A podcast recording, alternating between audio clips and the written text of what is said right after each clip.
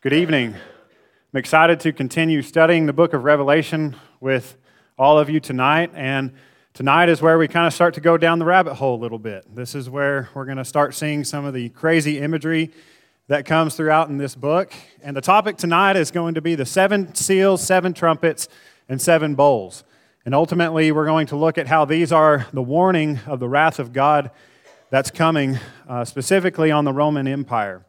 So as we introduce our thoughts tonight, I want to go over a little bit of an introduction and some background, some things for us to keep in mind as we go through this study, as we go through the book of Revelation. We first need to remember the primary audience that this book was written to. If you remember from Sunday, David talked about the 7 churches in Asia.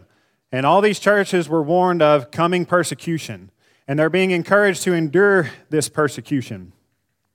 And we see a choice laid before each church, a choice to follow Jesus and attain victory, or a choice to be numbered with the wicked, to fall to the temptation that's set before them. And as we go through the rest of our study tonight, we see that Jesus lays out what each option looks like. And as we go through the cycle of 7s, we'll see that. I think it's very well characterized by Revelation 2, verses 5 and 7. He says, "I will come to you and remove your lampstand from its place unless you repent." So talking to one of the churches, this is option number 1. If you don't repent from wicked deeds, if you follow after the wicked people of this world, you're going to be destroyed. Option 2, "To the one who conquers, I will grant to eat of the tree of life, which is in the paradise of God."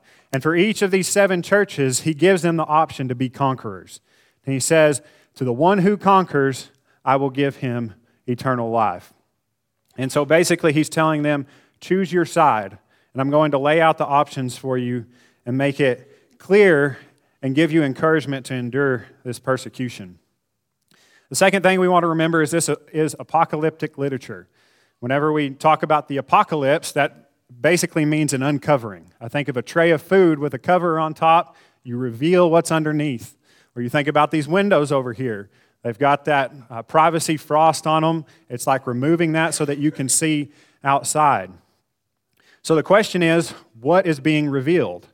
And I think as we go through these books, we'll see that this reveals how God sees the world.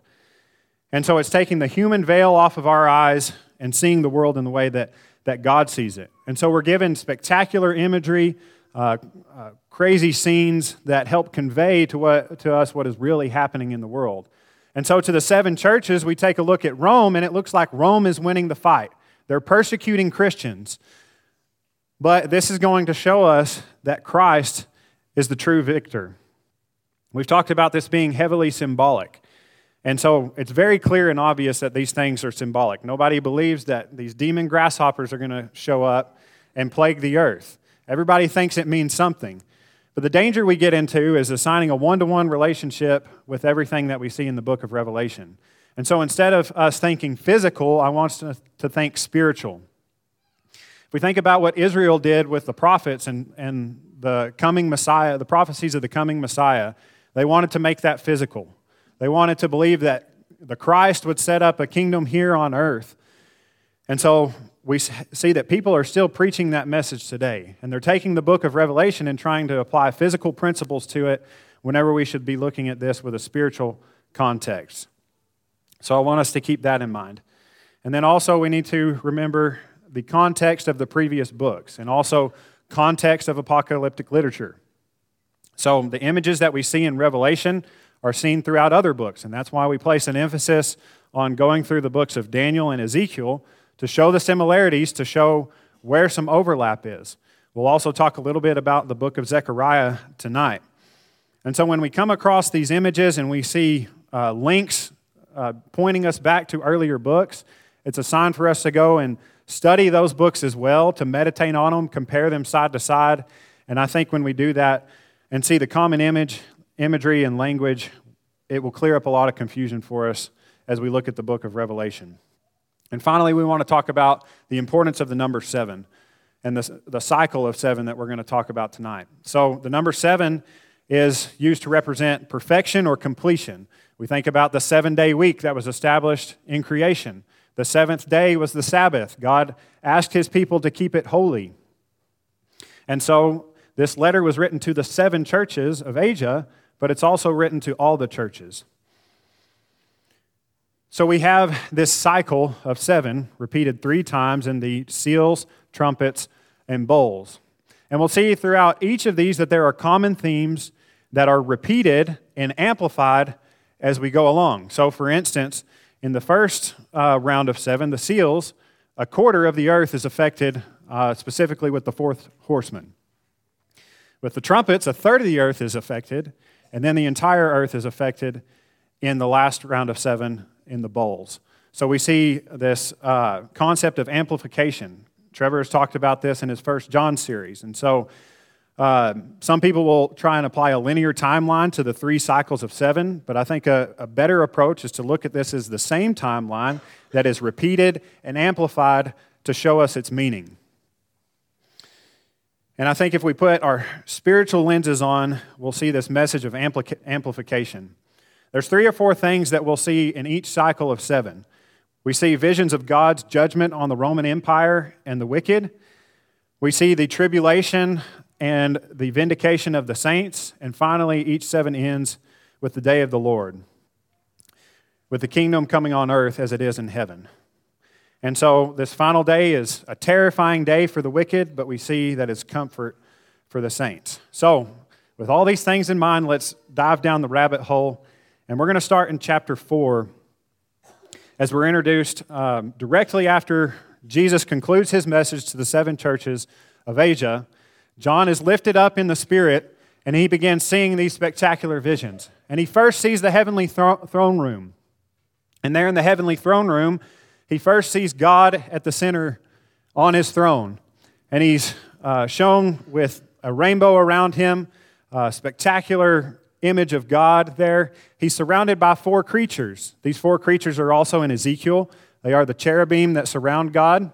There's the sea of glass beyond that. And then there are the 24 elders. The 24 elders represent 12 tribes of Israel and 12 apostles. And so they have crowns and they throw their crowns at the feet of God. As we look at this layout and arrangement, I'll briefly mention that it closely aligns with other holy spaces that we see in the Bible. The Garden of Eden, Mount Sinai, and the Temple and Tabernacle. So as you study those things, you'll see common pieces that overlap each other, and those are shown here in John's vision. So the creatures and the 24 elders are glorifying God. They're saying, "You are worthy to receive glory, power, and honor." And God on his throne is holding a sealed scroll, and it has seven seals. I'll remind you of the book of Daniel, where Daniel was told to seal up his prophecy for a later day. This is the point where that prophecy is going to be revealed. And as John is here, and he sees this scroll that represents what was shown to Daniel, it also represents the revealed word of God. He sees that there's no one worthy in heaven or earth to open the scroll and reveal its contents. But it's at this point that Jesus appears.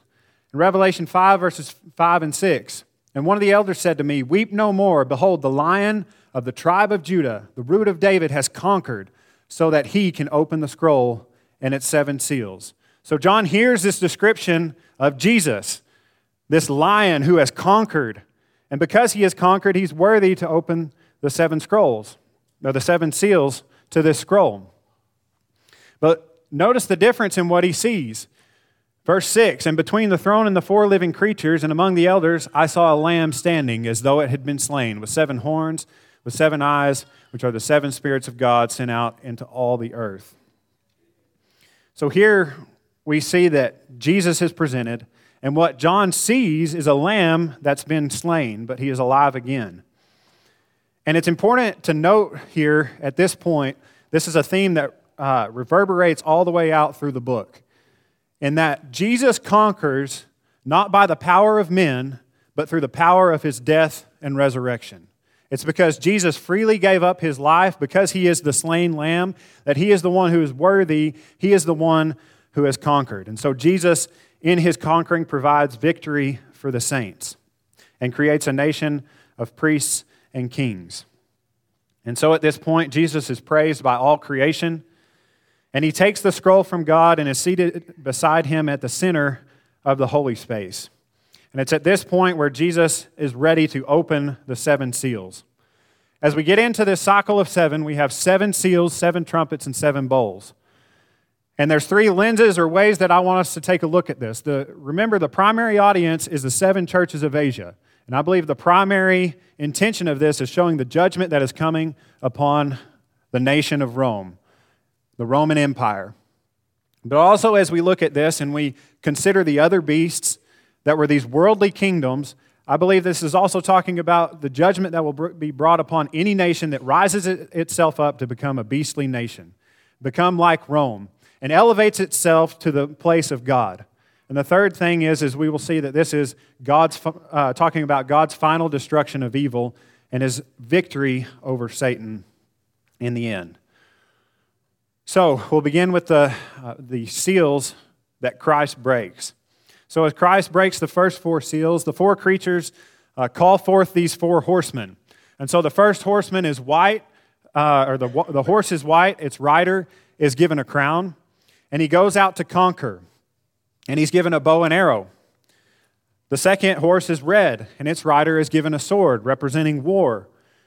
The third is a black horse, and the rider has scales in his hands. And as he comes forth, he announces this high inflation on barley or wheat. He says, but don't touch the oil and the wine. And so there's an interesting historical event with this is Domitian in AD 92 actually decreed that all the vineyards would be torn down in the midst of a famine to create more ground for wheat. And it was so unpopular that he quickly rescinded the order and took it back. And so I believe this is an allusion to that. But this represents economic hardships and famine. And finally, the fourth horse comes forth, and its rider is death. And he's given authority to kill 25% of mankind by the means of famine, plagues, and war. So as we talk about what the four horsemen represent, we'll start with the first one. The rider on the white horse, many believe to be Christ. First of all, he's given a crown, and he goes out to conquer. We just talked about Christ being a conqueror. We also talked about the seven churches being told how they can conquer. And so, with few exceptions, the word conquer in Revelation is used with Christ and the saints. Psalm 45 mentions God piercing the arrows, piercing the hearts of kings with arrows. A little more context into this is if we look at Zechariah chapters 1 and 6, we see four horsemen there as well. And these were angelic servants of God that patrolled the earth and reported back to him. And so as we look at the context of the seals, trumpets, and bowls, and we think about the judgment that's coming forth on the Roman Empire, I see these as angels being led by Christ that will bring calamity on the Roman Empire and on the earth. One other quick thing to mention is the Parthians, who were Rome's enemy to the east, also won many victories against Rome because they were skilled with the bow and arrow. So another interesting note of history there. Additionally, as we'll see in the sixth trumpet, there are four angels again that come with a cavalry, and they come from the east as well. So these four horsemen are representing the judgment that's being brought upon the Roman Empire. There we go. Seal 5 is broken. And in chapter 6, verses 9 through 11, it says, "When he opened the fifth seal, I saw under the altar the souls of those who had been slain for the word of God and for the witness they had borne. They cried out with a loud voice, 'O sovereign Lord, holy and true, how long before you will judge and avenge our blood of those who dwell on the earth?' Then they were each given a white robe and told to rest a little longer until the number of their fellow servants and their brothers should be complete, who were to be killed as they themselves had been." So here we see the first vision and depiction of the persecution that was going to come on the church. They cry out to God. Their prayers are ascending like the smoke on the altar before God, and they're asking, how long is this going to be? And God is telling them, they've got a while before this ends. There's a period of time of tribulation that's going to happen. There are more people that are going to die. But each of these were given a white robe in victory. The sixth seal is broken, and we see the day of the Lord come upon the earth. And here we see judgment poured out. And as this judgment is poured out, we see that the rich and the powerful, everyone on earth, is afraid of all that's happening around them. It's a scary, it's a terrifying day. And it's so much so that they call and ask the rocks and the mountains to fall on them. And they say this, "For the great day of the Lamb's wrath has come, and who can stand?" In the day of the Lord, when judgment comes on the wicked, who can stand? This question is presented before us as well. And the next thing that John hears and sees is the answer to that question. John pauses here in the middle of the seven seals, and he sees another vision. So first, he hears from an angel of those who are sealed by the Lamb. And there's 144,000 people, 12,000 from each tribe. Now, there's many who want to ascribe this to a physical number of people. However, as we take a little bit of a look at the symbolism of numbers, the 12 from each tribe. 12 is another number of completion used to represent God's people. We have the 12 elders and 12 apostles. And then 1,000 is also used to represent infinite or a complete set. And so the 144,000 is the complete count of those who are saved. It's not a physical count, but it is all those who are numbered and sealed by the Lamb. But here, John sees something different. So he heard that there were 12,000 from each tribe, but as he turns, he sees an innumerable multitude. He can't even count it. And they're from every nation with every tongue, and they all have victory in the blood of the Lamb. And all these fall to worship the Lamb. Revelation 7, verse 14. An angel said to John, "These are the ones coming out of the great tribulation. They have washed their robes and made them white in the blood of the Lamb." So again, we see that victory comes through the Lamb's victory. And those who have been slain, those who have been killed, are washed and made whole in the blood of the Lamb. So as the seventh seal is broken, there's a period of silence for a half hour. This sits in contrast to the trumpets that are coming. The half hour, I can't really give you a reason for the duration of that. However, it's waiting in anticipation for the revealed word of God. And so with the seventh seal being broken, an angel goes to the altar where the prayers of the saints are there, and he gathers fire from the altar, and he pours it out on the earth. And when he does so, there's thunder, there's lightning, and there's earthquakes. And so the day of the Lord comes upon the earth. And so after this conclusion of the seals, we back up and we see it replayed again as the angels prepare to blow the trumpets. So as we look at the trumpets, the first five trumpets represent or are mirrored with the Egyptian plagues, several of the Egyptian plagues. And as we look at the Egyptian plagues and we look at Pharaoh and his sin, I want to read Exodus chapter 5, Verse 2, "But Pharaoh said, 'Who is the Lord that I should obey his voice and let Israel go? I do not know the Lord, and moreover, I will not let Israel go.'" And then as God is talking about Moses in chapter 9, verse 17, he says, "You are still exalting yourself against my people and will not let them go." So what was Pharaoh's great sin? It was that he refused to recognize who God was. Not only that, but he continued to exalt himself against God's people. He continued to exalt himself as a god. He says, "I don't know who the Lord is." And so the plagues that were sent upon Egypt were used to proclaim God's name throughout the entire earth and to show his power and glory. And so here he is using Rome to do exactly the same. And so this is a warning to all those who exalt themselves to be God. Remember, at this time, Cary talked about that Roman emperor worship was a common practice. David talked about this as well. And so this is a warning of those in their imminent destruction. So trumpet one, With each of these, just a third is affected of the earth. Trumpet one, we see hail, fire, and blood rain down on the earth, and we see a third of the earth and plants are burned up. Trumpet two, this burning mountain is taken out of its place and thrown into the sea, and the sea becomes blood. There's an interesting passage in Jeremiah 51 that describes Babylon as a burning mountain that's going to be covered by the sea. So a little bit of a reflection back on that of Rome being destroyed and brought down. We can also look to the eruption of Mount Vesuvius, which was the volcano that destroyed Pompeii in AD 79. So in this, a third of the sea animals and ships are destroyed. Trumpet three, the star Wormwood falls down to the earth. Wormwood was a plant that was used to make a poisonous extract. And so from this, a third of the fresh water on the earth is polluted. And so many people die from this.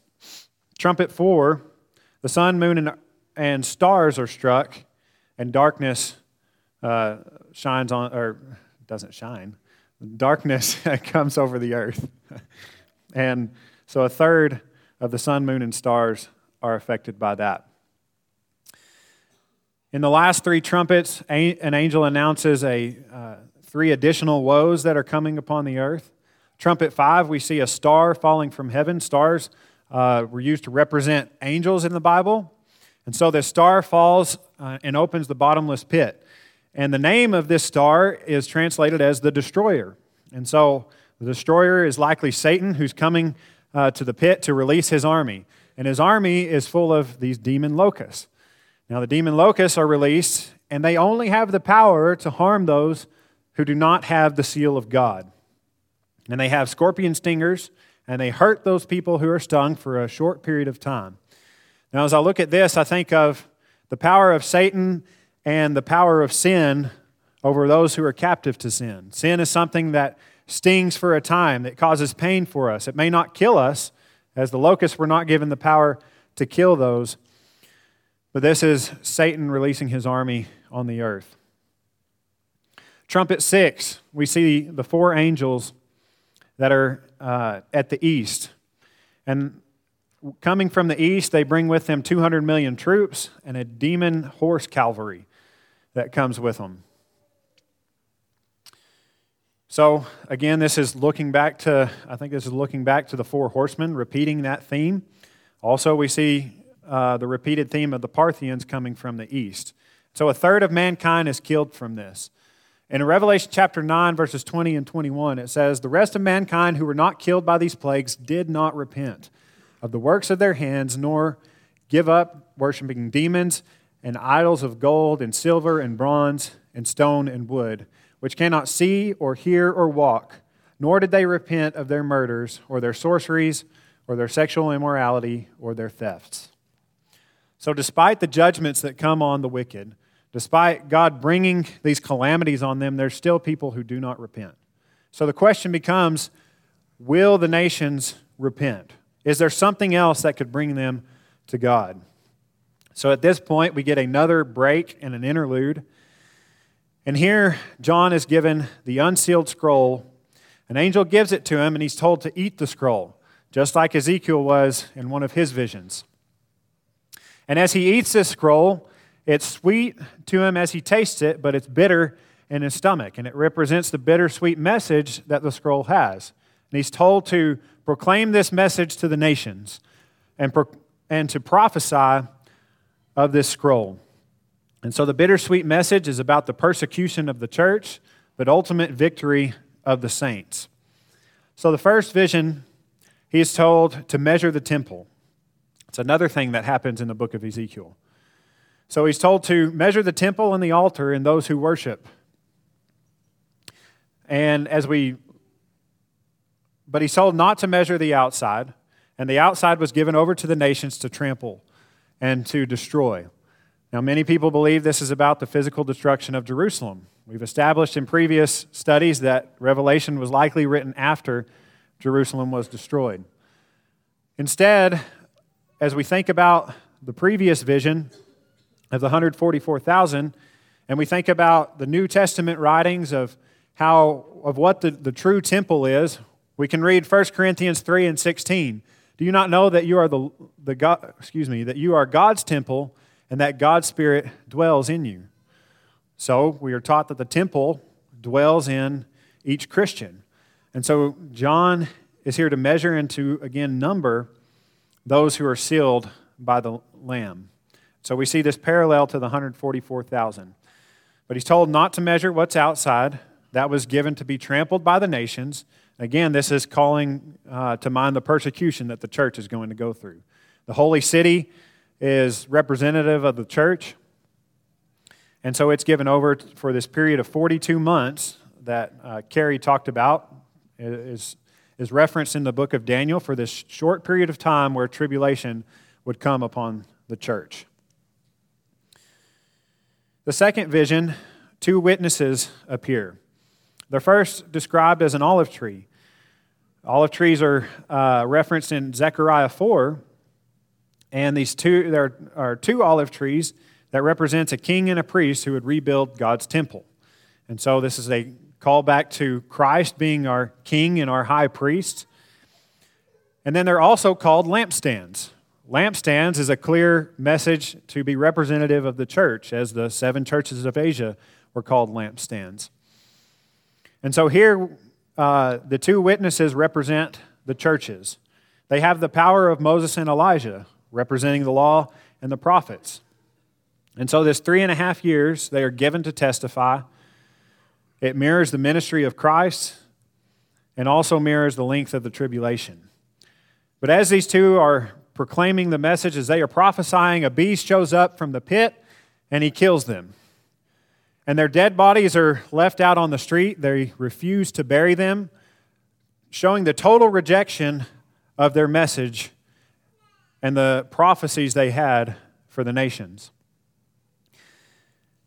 In Revelation 11, verses 11 through 13, but after 3.5 days, that's 3.5 years, a breath of life from God entered them. And they stood up on their feet, and a great fear fell on those who saw them.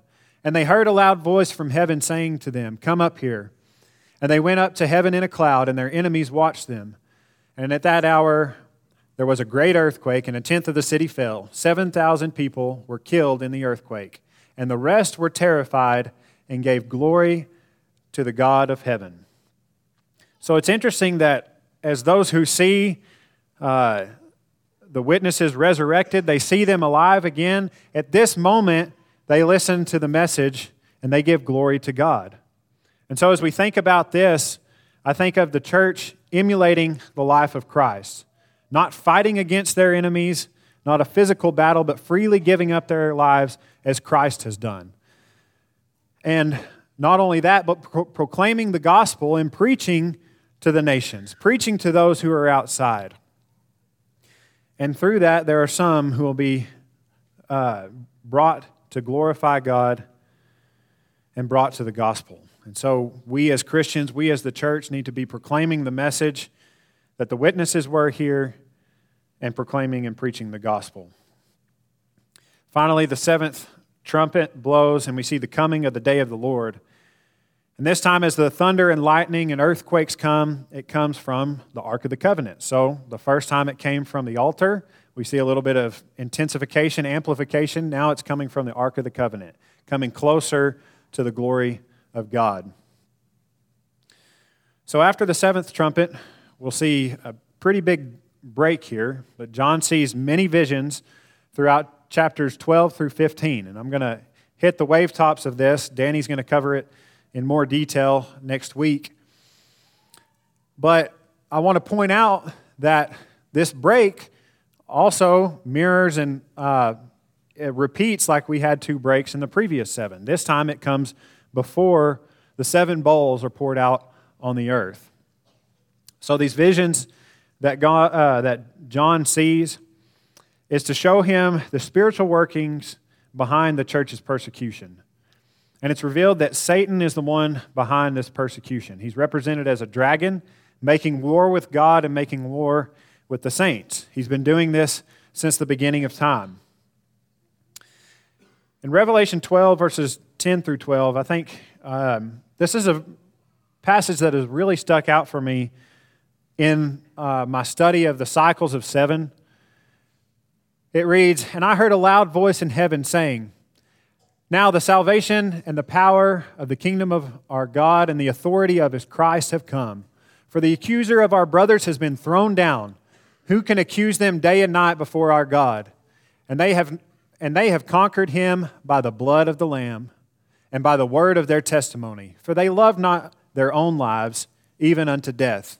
Therefore rejoice, O heavens, and you who dwell in them. But woe to you, O earth and sea. For the devil has come down to you in great wrath, because he knows that his time is short.'" I really think this is an amazing passage that stands out, because I think it pretty well sums up the message of the sevens. As we look at those who are victorious, the way that the church conquers is through the blood of the Lamb, through the testimony of his word, not by taking up our own lives, but freely giving it in service to others. We're to emulate the Lamb and his sacrifice that he gave for others, that he gave for us. And this is how we're conquerors, not through physical conquering or not through war, not a physical kingdom. Nothing can separate us from God. Christ has sealed us. But here we see that although Satan is defeated, he's going to bring some people with him. He's going to make sure that others are defeated as well. And so we see a choice laid before us and before the seven churches. Join the Lamb in his victory, or be destroyed with the devil and his angels. So Satan uses methods to try to destroy the church, to persecute the church. Two beasts rise up. Again, indications of Rome, representative of Rome, and they are. This is showing us that Satan is using the powers of this world to deceive the nations, to deceive others into joining him, and to keep others from joining in Christ's victory, the victory of the Lamb, and keep them from conquering. And here we see the mark of the beast, 666. Contrasted with the seal of God. So there are those who are marked by the beast, who participate in the evil workings of the beast, and those who are sealed by God. And so then we see John sees the Lamb and the saints, and he sees the 144,000 again, those who have not defiled themselves with the beast, and they're singing a new song, one that only they can know. I don't know if you know this or not, but we sing a song about this song. And we actually sang it on Sunday about this song that we can't know here on earth, but one day we'll know on heaven. We look forward to singing that song with Christ. And here we see three angelic warnings. The first one we see is of the proclaiming of the eternal gospel. The angel says, "Fear God and give him glory, because the hour of his judgment has come, and worship him who made the heaven and earth, the sea and the springs of water." The second proclamation we get from the angel is that Babylon has fallen. Remember, Babylon, Egypt, Sodom, all of these are used interchangeably to represent the beast.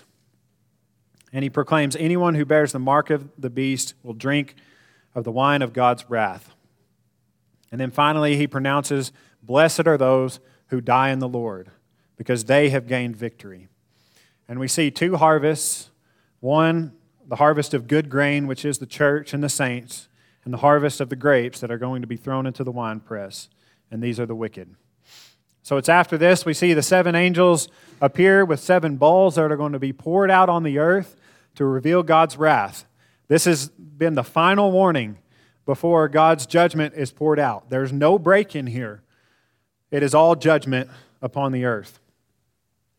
These are similar to the trumpets, but they are more intense. So the first bowl is sores and boils. The second, the sea becomes blood, and all things in it die.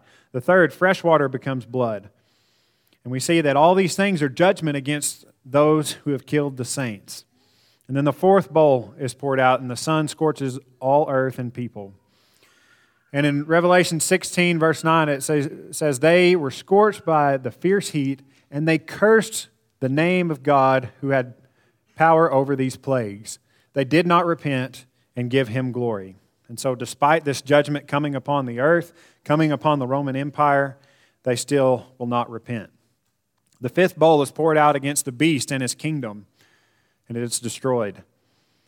And then the sixth bowl is poured out. And it's at this moment that the river Euphrates is dried up.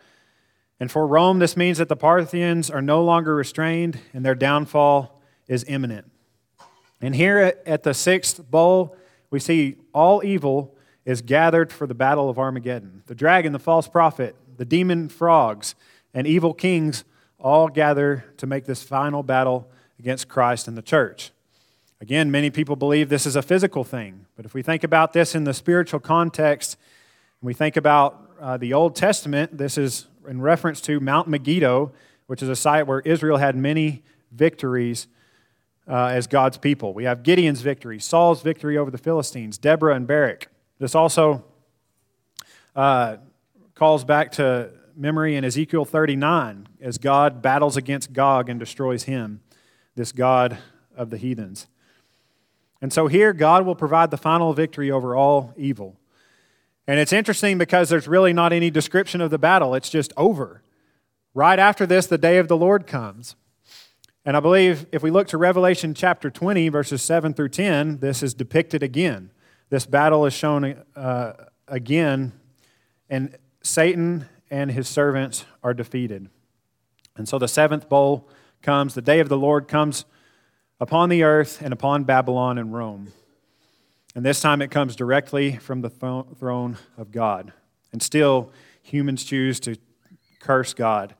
And it's fascinating, despite the suffering and signs that people will see, there are still those who choose not to repent. There are still those who choose to go against God. And we see that today as well. Despite warnings, despite sin plaguing people's life, they choose not to repent. So as we conclude, I want to highlight again the cyclical nature and drive home the points from the cycle of sevens. There's some repeating themes and messages that we see that reiterate and amplify. First, we see the persecution the judgment that comes against Rome that will bring Rome to its destruction. We have the four horsemen, we have the plagues, and we have the battles. We also see that the saints in the church will be persecuted. They'll be killed, they'll be trampled, and they'll be pursued. But we see that Satan is ultimately behind this. He's empowering the evil forces of this world to make war against the saints. But ultimately, those who are found in the Lamb, those who are sealed by Him, will be victorious and conquer.